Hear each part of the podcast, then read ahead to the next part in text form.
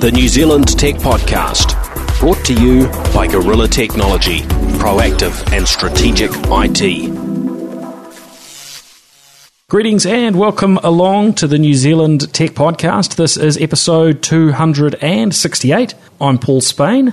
And I'm Brett Roberts. Hey, Brett, great to have you back on the show. Thank you for having me again.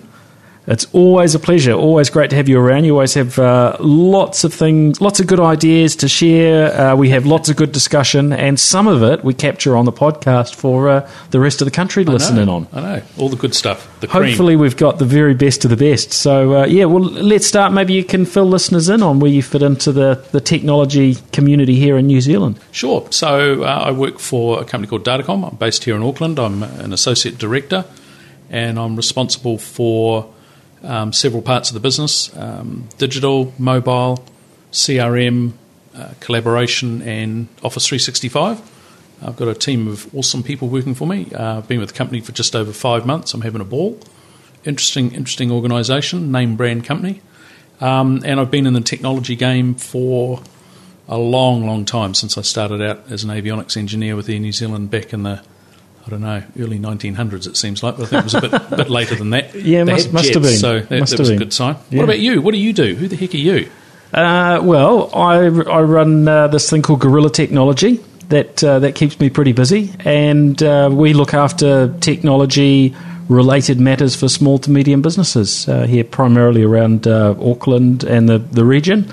And that has has me always looking at what new technologies are coming through, how they might be useful to business, and uh, hence the sort of tie in to doing uh, to doing the New Zealand Tech podcast uh, because we were always, always looking at technology and how it can help. It uh, makes it pretty easy to uh, sit down and have these chats. In fact, it's uh, it's always a lot of fun. Yeah, I agree. Yeah. Excellent. Cool. All right. Well, Let's, um, let's get going. first up, wanted to. Uh, this was one that, that I came across actually on uh, Geek Zone, which is a local tech community online here in New Zealand. Um, was somebody highlighting that um, Harvey Norman have been honouring uh, Dick Smith orders for uh, Fitbit uh, fitness trackers. So, with Dick Smith having got gone into uh, receivership, uh, basically things like um, vouchers that people had pre-purchased and maybe deposits on uh, on products, all of that stuff got wiped out. Uh, so, in this case, the uh, the person got in touch with Fitbit and just said, "Oh, I'm in this position. I've laid down some money, but it doesn't look as though I'm going to get my Fitbit. Have you got any ideas?" And um, Fitbit and Harvey Norman together came to the party and. Um, were able to uh, to help this person out, so um, I thought that was uh, very cool and worth uh, worth mentioning when good stuff happens. That is pretty cool. That whole Dick Smith thing was terrible, wasn't it? Just before Christmas, the I don't know. There's a lot of people I think got burned there. It was a real, real shame. Um, th- this is great. I mean, you know, so often these things just fall into a black hole, and it's too bad to the poor consumer. Um, have you got a Fitbit? Uh, yeah, I use Fitbit from time to. I mean, I'm always juggling and trying out different gadgets, but uh, you know, I think Fitbit sort of rightfully deserve that position they have at the moment as uh, you know the most popular of uh, sort of fitness wearables. Yeah, they've done a pretty good job. You know, the branding, the the functionality. Um, I know friends and family have had a bunch of problems with them um, failing, battery life and things like that. But to their credit, the replacement policy just seems to be one of just keep sending devices until one works properly and then they're all Okay, good. So yeah, yeah. So they're good at good at looking after their customers. Yeah. And their app's great, I have to say. I think they've done a really good job of that. That seems to get better with every every release. Yep. Well, I'm um, I'm pushing them at the moment for their new uh, new newest devices that they've announced that aren't aren't too far off. So. Um, hopefully, we'll have a hands on on those in the ne- in the next few weeks to have a little bit of a Oh, play cool. with. So I'll pop back in. Yeah, should do it. Um, now, also, well, not not quite in the same same area, but uh, I guess there's a bit of a crossover here actually with uh, with wearables. Is news that um, the UK's uh, National Health Service, or NHS as it's usually called there, um, is moving forward in terms of how they're going to embrace technology and uh, they're going to go from having sort of been very anti things like uh, mobile signals and uh, internet access around patients to uh, uh, embracing it and providing free Wi-Fi to uh, to patients in hospitals.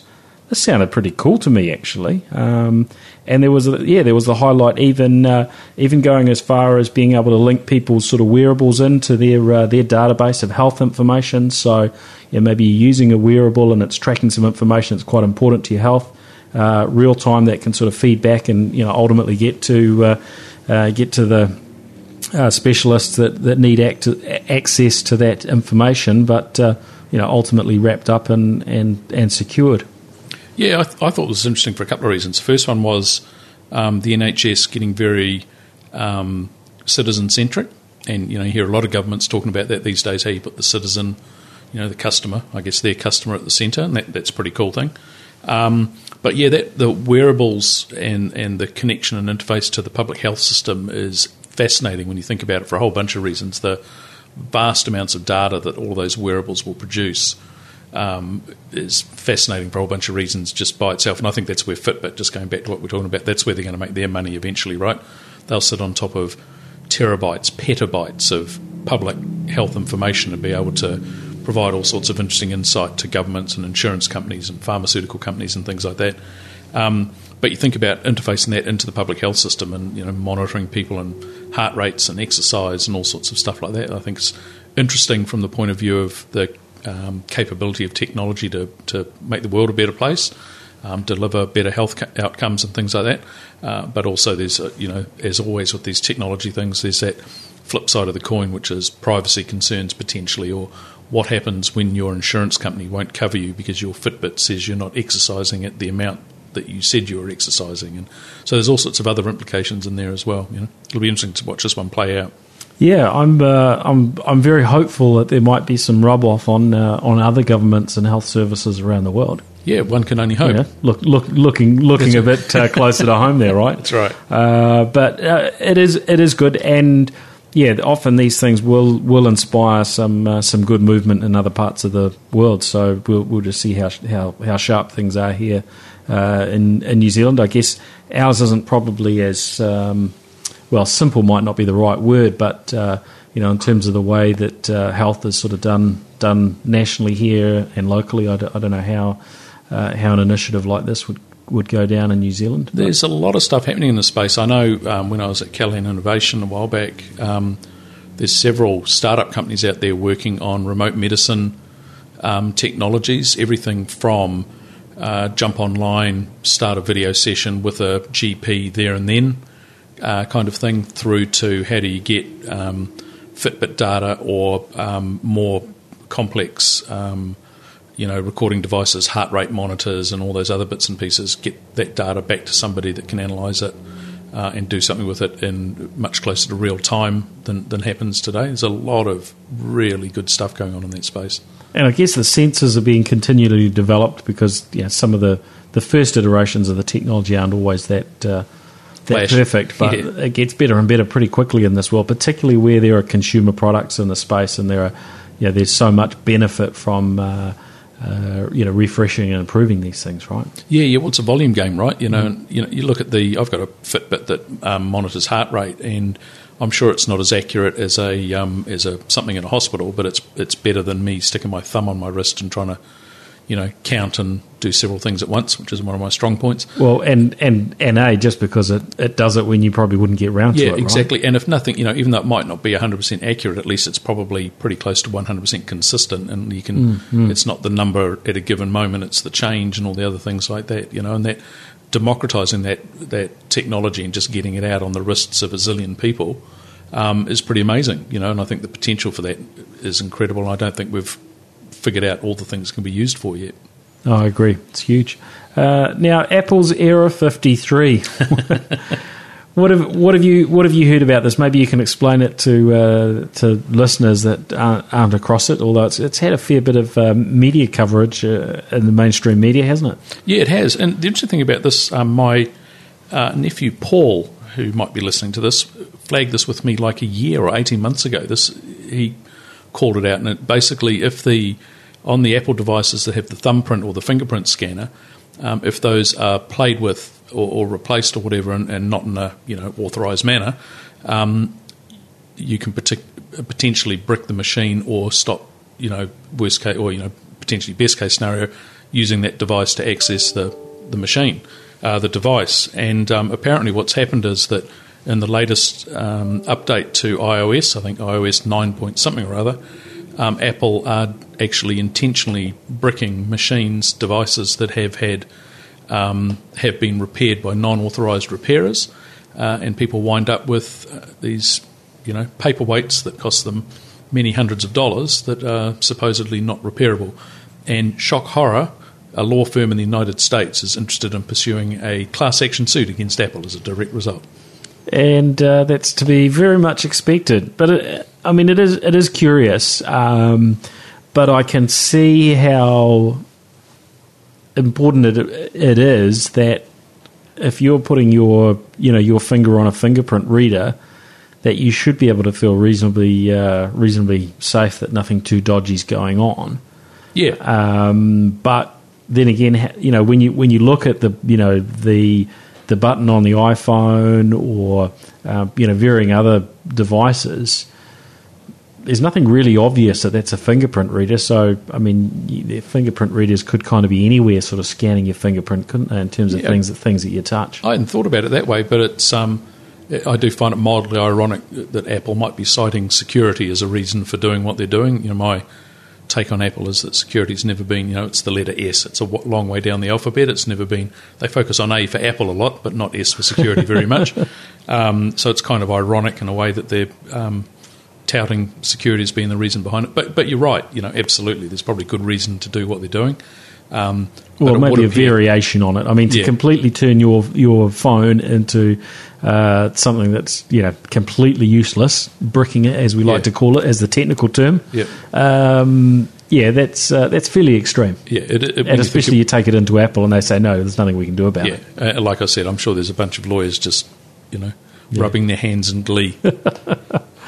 Money to be made. Um, talking of money to be made, um, there's been been a, a, a patent lawsuit against Apple, uh, and at this stage, the ruling is uh, that Apple are owing uh, what is it, 625 million US dollars. So if we convert that back to uh, local currency, it's it's not too far off the billion dollar mark.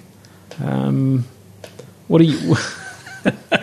What, what's your what's your take on this? Because uh, you know we've seen these patent uh, you know lawsuits in the past, but this one is um, hmm.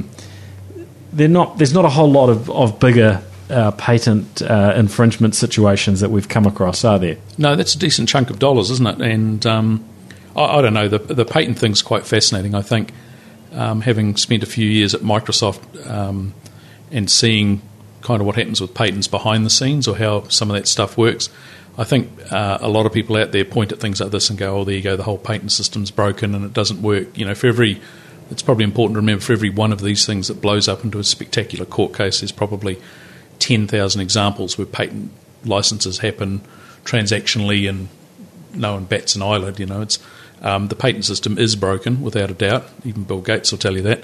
Um, but yeah, every once in a while, one of these things will come along, and they tend to be doozies. If the you know, if Google are in there, Microsoft are in there, Apple are in there. There's four or five names. If they're associated, they're normal, normally triple-digit million-dollar things.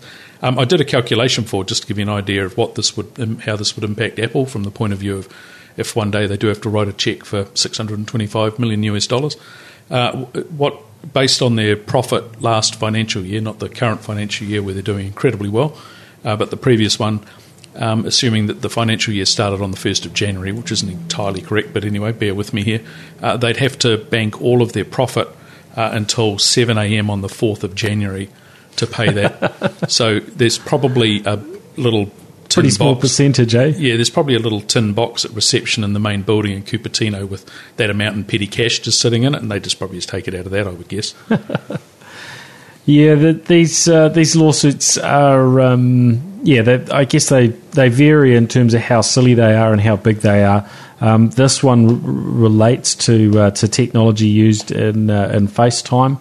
Um, yeah, I, I'm really curious how they calculate this sort of figure because you would think it would it's way out of uh, you know whack for one uh, one small element that makes a feature like that uh, possible, but um, It's uh, that that's the US legal system, isn't it? yeah, I guess so. But I, I'll bet you a cold beer that it just gets settled and there'll be some sort of licensing transaction gets done and they'll pay some, you know, retrospective license fees and everyone will be happy.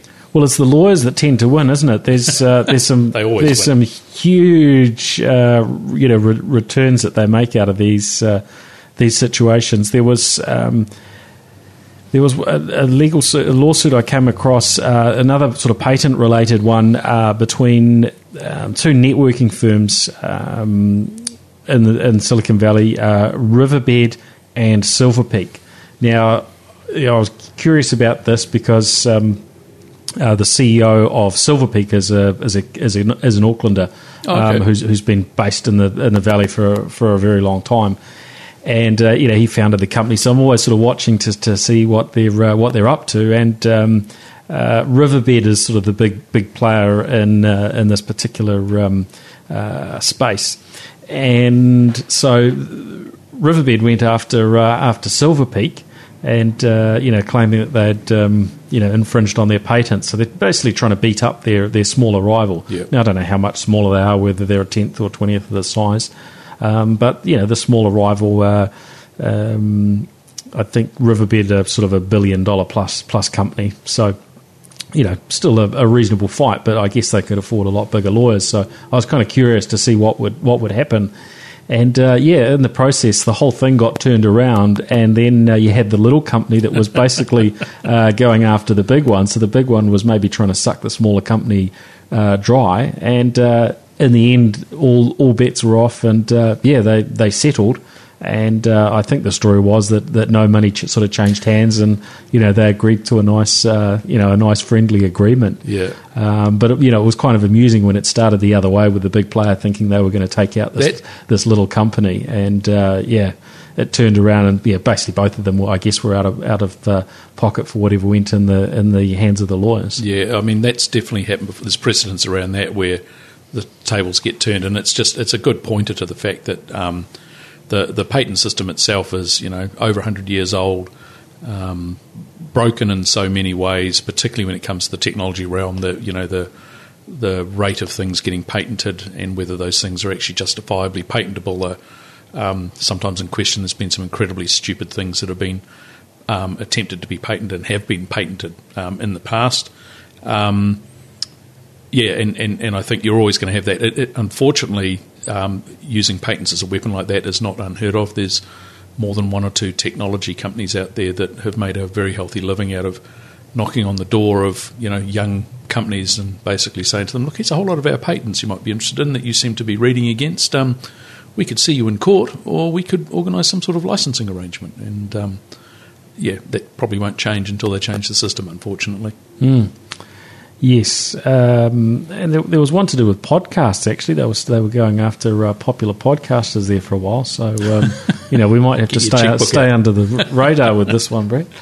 Um, now DeLorean, the uh, the old uh, DeLorean made made famous by uh, what a um, um, A crazy professor and a yeah, a Yeah. fascinating founder, right? And, Oh, yeah, yeah, that's right. And, I was about well, oh yeah, the, the uh, and and um, and and Back to the Future. wasn't he a coke dealer? I think he got done for coke importation at some stage. Yeah, I think- That's I think there was a- yeah. not, yeah, not Doc Brown. not Doc Brown and Back to the Future. Um, so yeah, but uh, there, there's a company that's been selling DeLoreans and uh, parts and repairs and bits and pieces like that in the US for you know probably since uh, you know DeLorean originally went uh, went bust, and uh, then it, it's, just hit uh, online in the last few days that they want to actually start manufacturing DeLoreans again. There seems to be a bit of a demand for them. I mean, they're not a they're not a, a low cost. Uh, you know, vehicle because the, I guess Back to the Future has, has made them uh, a kind of a, a very um, a, a cool thing to have for so many of the fans out there. It's a bit of, got a bit of a cult status, hasn't it? Yeah, the United States is fascinating, isn't it? There's enough people that live there that there's a market for absolutely everything. You know, so I'm sure they'll sell ten a year or twenty a year or fifty a year. You know, you could make anything Mm. and and sell that many of them over there. But um, there's yeah, there's a market for everything, man. It's one of the things that's always fascinated me about the US. So I'm not I'm I'm surprised. I thought they'd kind of died and gone to car heaven. Yeah, but yeah. I'm not surprised at all. yeah. Um, so they, I mean, they're talking about reusing, you know, a stock of old parts they've had kicking around and so on, and they're, and they're looking for some legislation to to come in that will. Um, uh, you know, soften up some of the newer security or not security Safety. safe, safety Yeah. uh, standards that have come in in, in recent years uh, to to line up with the the rules that I think exist in the US now for people making their own kit set cars, uh, which, which you know allows you to make replicas and so on without having to tick all of those safety boxes. I wonder if they've still got flux capacitors. There could be some new ones. they could, they could, they've, they may have invented their own. Um, I mean, you, you certainly see the, uh, um, you know, the the replica Back to the Yeah. Future cars, and they've got all that sort of, uh, uh, you know, wired up from a, um, That's a what these visual will be used for. perspective. You know So, that, uh, don't you? Yeah, yeah. They'll all be yeah. used for replicas. Yeah.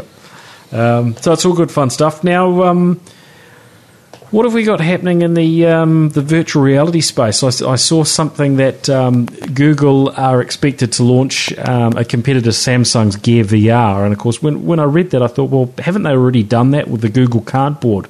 Um, but word is that um, the Google Cardboard, of course, was just a um, a cardboard accessory that you could uh, slot your uh, your Android phone into and uh, and create a virtual reality headset of of sorts for uh, for next nothing. And of course, we ended up with those being made available in. Um, uh, was it uh, Nutrigrain boxes here in, Yeah, in New that's right. Zealand? A variation on Yeah. that. I think we've got one sitting on the shelf somewhere in here.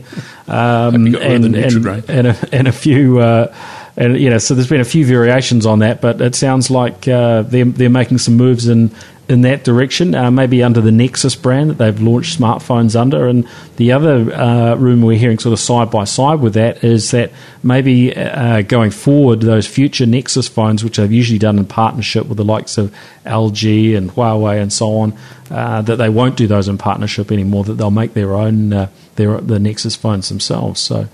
There's some interesting stuff going on there Yeah, at Google. Some some change afoot by the I- sounds of it. My my prediction, and I'm really bad at this, so you should pay no attention at all, is that VR slash AR, you know, virtual reality, augmented reality, is going to be the big technology thing for the next two or three years. I mean, obviously, and into the future, but I think we're at the Model T Ford stage of of that stuff, and I think we're about to enter into an entirely different era very very quickly. Bearing in mind that you know technology improves functionality wise exponentially and kind of improves cost wise exponentially as well. I think we'll be blown away with what's in market in a year or two.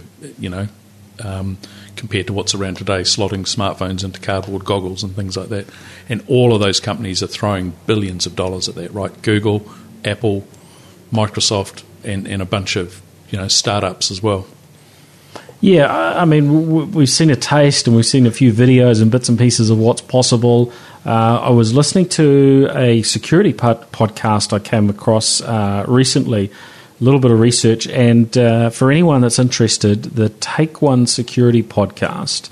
Um, mm, which episode was it? I think it was their uh, episode 26 has quite a, if you're interested in this sort of future thing and and uh, and how the likes of these sort of augmented reality glasses will um, might might operate in the future along with uh, um, where personal assistants like Siri and Cortana will, will lead us uh, and drones. There's uh, there's quite an interesting little sort of short story uh, on that podcast and on the on the episode. So uh, if you if you like to live in the future, uh, then then that one gives you a little bit of a, a taste on uh, you know one one person's view of it. I thought I thought it was uh, was quite. Uh, quite engaging. It was it was a good little listen. I'll have a listen actually. And the, the other thing I'd recommend people go and hunt out is the some of the Microsoft Hololens demos that are up on YouTube.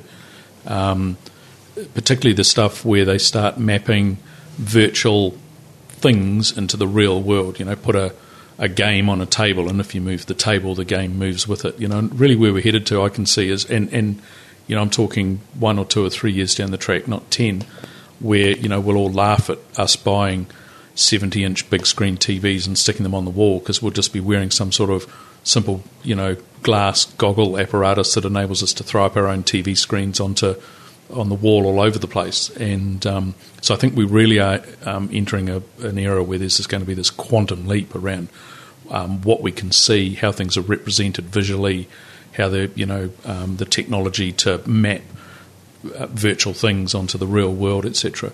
Um, which reminds me, should we talk about Meta? Is now, now yeah, yeah.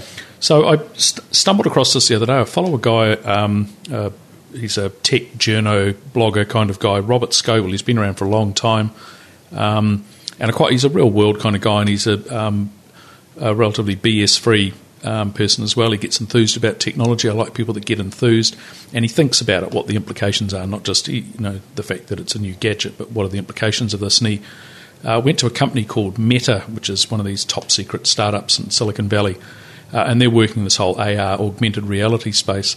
And I read his stuff all the time, and he's always waxing lyrical about this or that. And, and this um, post from him really caught my eye because some of the language in it was quite um, kind of out there. And I'll, I'll, read a bit of it or just kind of um, summarize some of it. So he called that what Meta are about to release at apparently at TED in about 10 days' time. He called, um, they demoed it to him, and what he said was, he believes it's the biggest thing in technology since the Apple II. Now, he's used that quote before a couple of times with other things, but when he calls something like that that big, it's probably pretty big, right?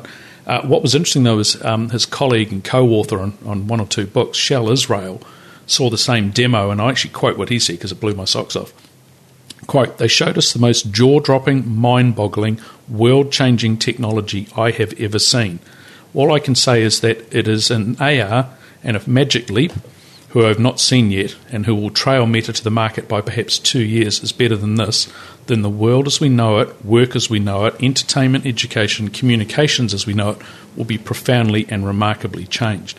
Now that's unquote. That's a pretty amazing synopsis of some of some technology. So um, I'm really looking forward to seeing in a couple of weeks what this looks like. I have no clue uh, story of my life. Um, but I'm really looking forward to this. When you get a couple of guys that have been in this industry for a long time, have seen everything, wax lyrical about something like that, it's going to be something special, I hope. So that's pretty cool. Yeah, and the nice thing about this is there's already a number of companies competing, right? Because, uh, exactly. you know, we've got uh, Google uh, in, in the space, uh, Microsoft with, with HoloLens. Microsoft. Um, yeah, because Magic Leap, that's part of Google now. Have I got uh, that bit no, no, right? Ma- so Magic, got... Magic, Google have invested in Magic Leap. Ah, yes. Um, and I think there's been like a billion dollars or billion and a half dollars put into um, Magic Leap, and they haven't uh, demoed anything uh, broadly yet. There are a f- couple of videos out there showing what they've done. I think there's a smoke and mirrors video that they did with um, Weta, um, and I've heard all sorts of stories about you know what their technology might uh, involve uh, to the point of some people even saying that it could uh, be technology that directs images directly to the retina. There's no glasses required or anything like that, which could be interesting. Um, I'd hate to be a beta tester, um, but yeah. So so this space is absolutely going to explode really quickly. Like you know, probably I suspect starting in ten days, um, but you know, it's going to be the big thing I think for the next few years as people get their head around it. Uh, people find, as they always do with new technologies, interesting new applications that no one ever dreamed up when they were first coming up with the ideas. So um, I love it when this stuff happens. Is you know something new happening that we can kind of wrap our head around. Pretty yeah. Cool. Oh well, uh, it's um, yeah. I'm sort of a, a, little bit lost for words in terms of being able to analyze it because we just don't have enough information, right? Uh, but we can speculate. That's what we're good at. We'll speculate. We'll make it up. We've got a bit of a wait ahead, and and my pick is that we'll have a little bit of a wait. One, you know, once this gets uh, yeah, the details get released yeah. uh, at, at, at, the um, TED event, uh, that we won't be able to get our hands on these things in you know five minutes later. But you can order them, so they've got um, pre, you know, dev units or yeah, something. dev units. I think, available yeah. or about yep. to ship or something. Yeah, yeah.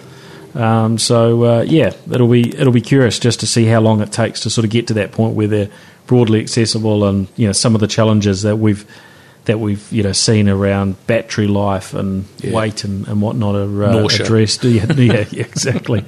Um, yeah, you want these things to be uh, have a positive rather than negative effect. That's right. You? Yeah, yeah. Um, but all very exciting. Uh, now we've also got what have we got? Uh, Twitter maybe cha- uh, making some changes, although uh, now Twitter are, are, saying no, we're not. So it's been raised basically that um, maybe Twitter would be moving along uh, to an algorithm that would decide the order of what you see on your um, on your Twitter stream, rather than the real time Twitter feed um, or Twitter stream that we see today. Uh, but um, they've Twitter have quickly sort of come back and said, no, no, we're not, we're not messing with that. And uh, what they have been testing in the background, uh, if they do go ahead with that, it'll be sort of on an optional type basis to uh, to have Twitter maybe tell you about things you've missed while you've been away from Twitter and so on. Yeah, there's a there's a couple of interesting things at Twitter. So the first thing was was it last week a whole bunch of their senior execs left, right? Boom, gone. So I'm sure there's a story behind that story, and then this all happens, and maybe those two things are related or not. Um, when I first saw they were going to play around with the real time feed, or potentially going to, I, I thought oh, I'm not not so keen. Thinking about it now, though, um, providing it as an option, I mean, it can't be that hard, really, if you're in Twitter to have another tab that says here's real time and here's some sort of algorithmic view of things, or even help let me filter it. I actually think that's a good idea. I I love Twitter, um, use it a lot, abuse it even more. Um, you know, the real time feed thing is beautiful, but there's also that whole sometimes I probably miss really good stuff. I agree. Yeah, there's yeah. there's things I miss as well. I mean, for me, the real time nature of Twitter is just a key part of its sort of DNA. Yeah. What what Twitter is, and you know, I can see from Twitter's perspective. I mean, the the valuation just keeps dropping. I think they're down to about ten billion, which you know is not an amount to sort of sniff at, but. Uh, you know, when when uh, I guess it's compared with uh, with Facebook, yeah, um, you know, Uber. You're, uh, you know, it's, it's, now tiny, whereas it was sort of considered uh, to have a very, very big future. So, uh, and and certainly, I, you know, I'm seeing it's, you know, particularly maybe it's particularly just uh, certain areas in the US where people are, are just using uh, Twitter from a what I would say is a sort of an abuse perspective in terms of that you know they're just using it to spam people. Yeah. Um, I think that's a bit of a pity, and uh, you know if they, they don't work out how to address that, that uh, will we'll keep having a negative negative impact. Yeah, I think they've been pretty slow with some of that stuff. I think you know um, shutting down you know spammy accounts. Um, I see was it last week or earlier this week they said they'd shut down 125,000 um, terrorism promoting accounts. So you know they I think they're probably getting better at some of that stuff, but they have been pretty lax in the past of fixing some of the you know obvious and major issues. Um, I guess they've got some very good feedback now, though, about what people think about algorithmic um, feed. So that you know, yeah, basically the, the Twitter is dead thing. Yeah, uh, yeah, yeah, yeah. So so it's good. You know, use PR to determine what the next version of your product looks like. yeah, well, I guess they can just follow the Twitter stream to see how uh, how people like it, which is kind of kind of what happened there, isn't it? That's very meta. Um, now, what else have we got coming up this week? Uh, we have the Asia Pacific Podcast Conference that's happening uh, here in Auckland on Friday. Um, I hear it's going to be very good. Well, I'm hoping so. um, so uh, yeah, we've ended up. Um, so this this is something that uh, myself and uh, my team have put put together. Uh, just you know, noting what's been going on with, with podcasts, and really, it's become a really uh, a really growing medium.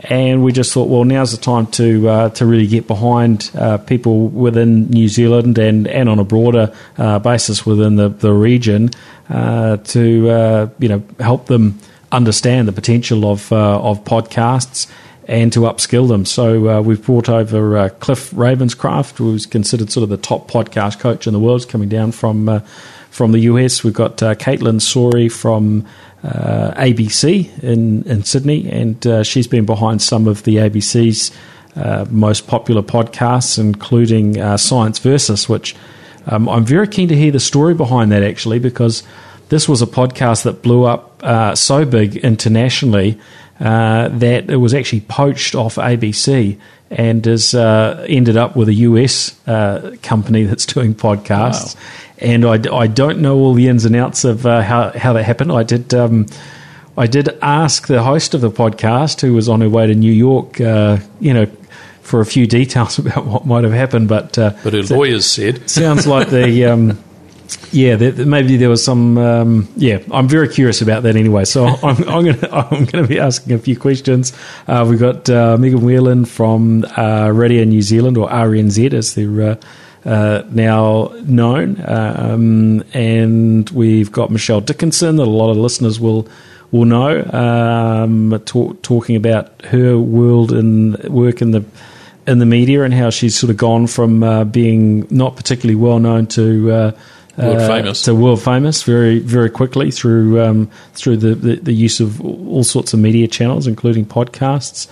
Um, I think I'm in the lineup there as well. We've got. Uh, Um, It's a shock. We've got a, a a yeah a few others. Uh, John O'Hutchison from uh, from MediaWorks, um, and um, we've got some yeah other panelists from uh, from the likes of BFM and so on. So there's quite a good mix from that sort of broadcast side of the world to. Uh, um, to people that have that have moved into broadcasting through through podcasts from you know all sorts of other other perspectives to uh, to to run run businesses and uh, just to build their profiles and uh, you share what it is they like to share about uh, you know bloggers and and so on. So yeah, for anyone that's in that media world, or if you know anybody who should be involved in this, uh, you know whether they're a blogger or whether they're a sort of uh, marketing and communications person and that they haven't really got their head around podcasts yet, then uh, you know this was probably your this is your last chance to let them know because it's happening uh, this week. We'll be doing uh, an in-person event that runs Friday, Saturday,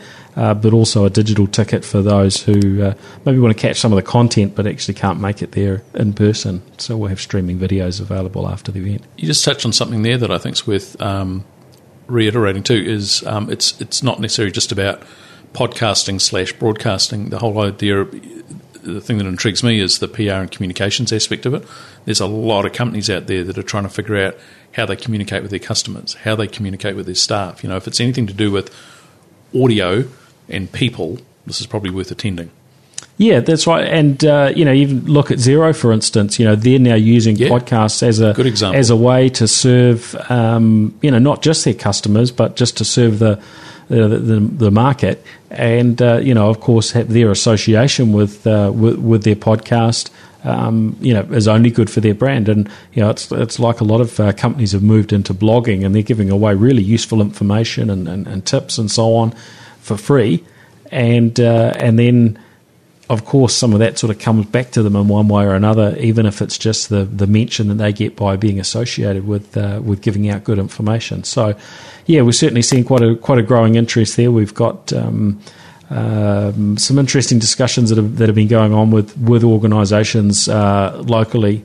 Uh, some of, of you know reasonable scale that are that are very interested in how they can uh, you know put podcasting together with uh, with the expertise they have in house to uh, to start you know building relationships that uh, maybe are a bit different from, from the things that they've done uh, done today to engage um, people. Yeah, it's a powerful channel, and I think a lot of people wouldn't have a clue where to start and how to do it. You know, so they should go. They should. They should. And uh, we're hoping out of that will come some new uh, podcasts on our uh, Podcast New Zealand uh, platform. So uh, stay, stay tuned for that.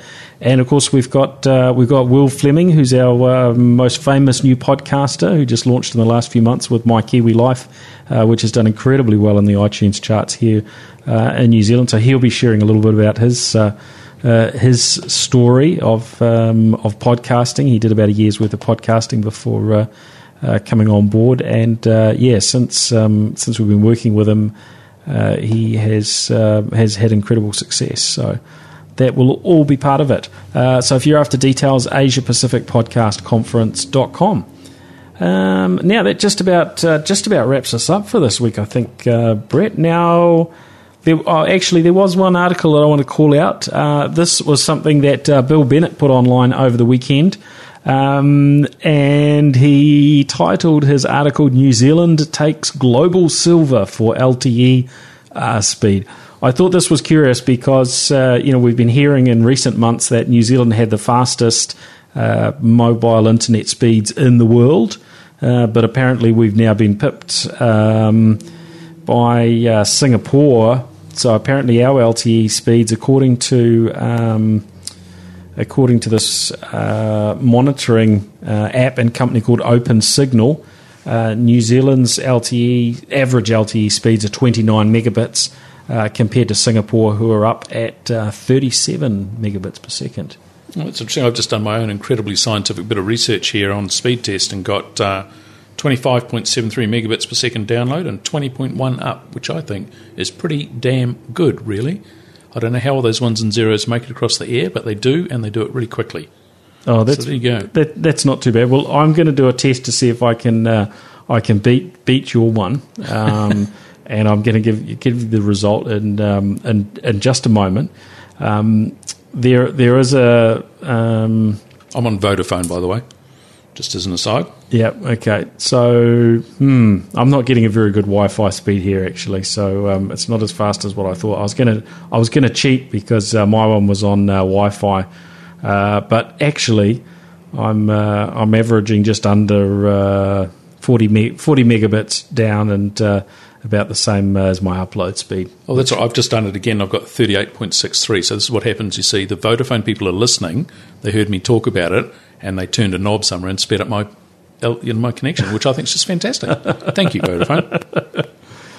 Uh, well, my cheating didn't work. You you bet me there, so uh, never never That's mind. Right. My my four G's faster than your Wi-Fi.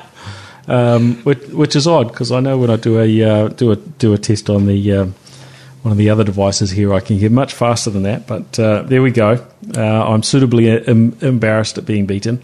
um, never mind. Well, um, that's about us. Oh, there was there was one um, one thing you were talking about earlier, Brett, that I thought uh, listeners might be interested in. Um, if you can, oh yes, your, your uh, sort of a, a, pick of a, a new uh, app or uh, a startup that you think people might be interested in. I stumbled across this thing the other day called Manything, um, M A N Y T H I N G. Uh, it's an app I've got on my smartphone here. I have, on my iPhone, haven't actually started playing around with it, but actually the piece of text on the bottom of the opening screen explains it perfectly. It says, "Turn your iPhone, iPod, and iPad into a smart home Wi-Fi camera in seconds," and that's exactly what it does. And it's actually quite a neat concept. So if you've got a iPhone sitting in a drawer, and a few of us have, you know, something's been superseded, uh, you can install this app on it um, and run it and use it as a Wi-Fi enabled camera, um, even to the point when I was looking through the demo video where you can mark out areas of the screen where if there's movement in that area, it'll send you an email or a text alert or something like that. Uh, and I think you get a month for free, and after that you pay two or three dollars a month or five dollars a month or something, and they um, for the service, and they store the video for a certain period of time as well. So quite.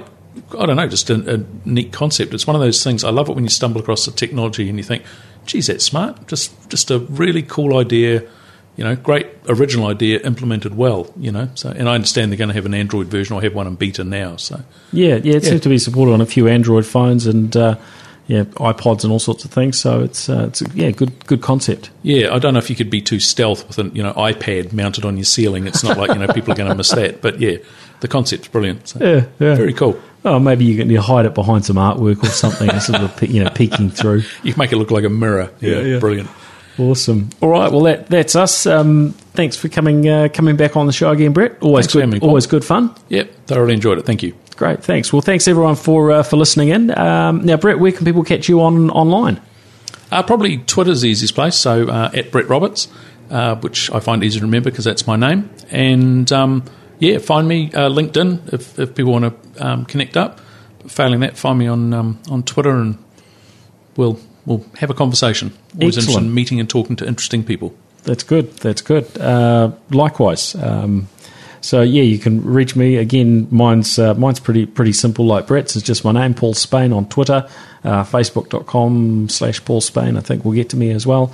Um, so uh, yeah, hit me up through those channels or uh, or LinkedIn. Well, that's us for this week. Thanks everyone for uh, for listening in, and we will catch you again next week. All right, see ya the New Zealand Tech Podcast, brought to you by Gorilla Technology, proactive and strategic IT.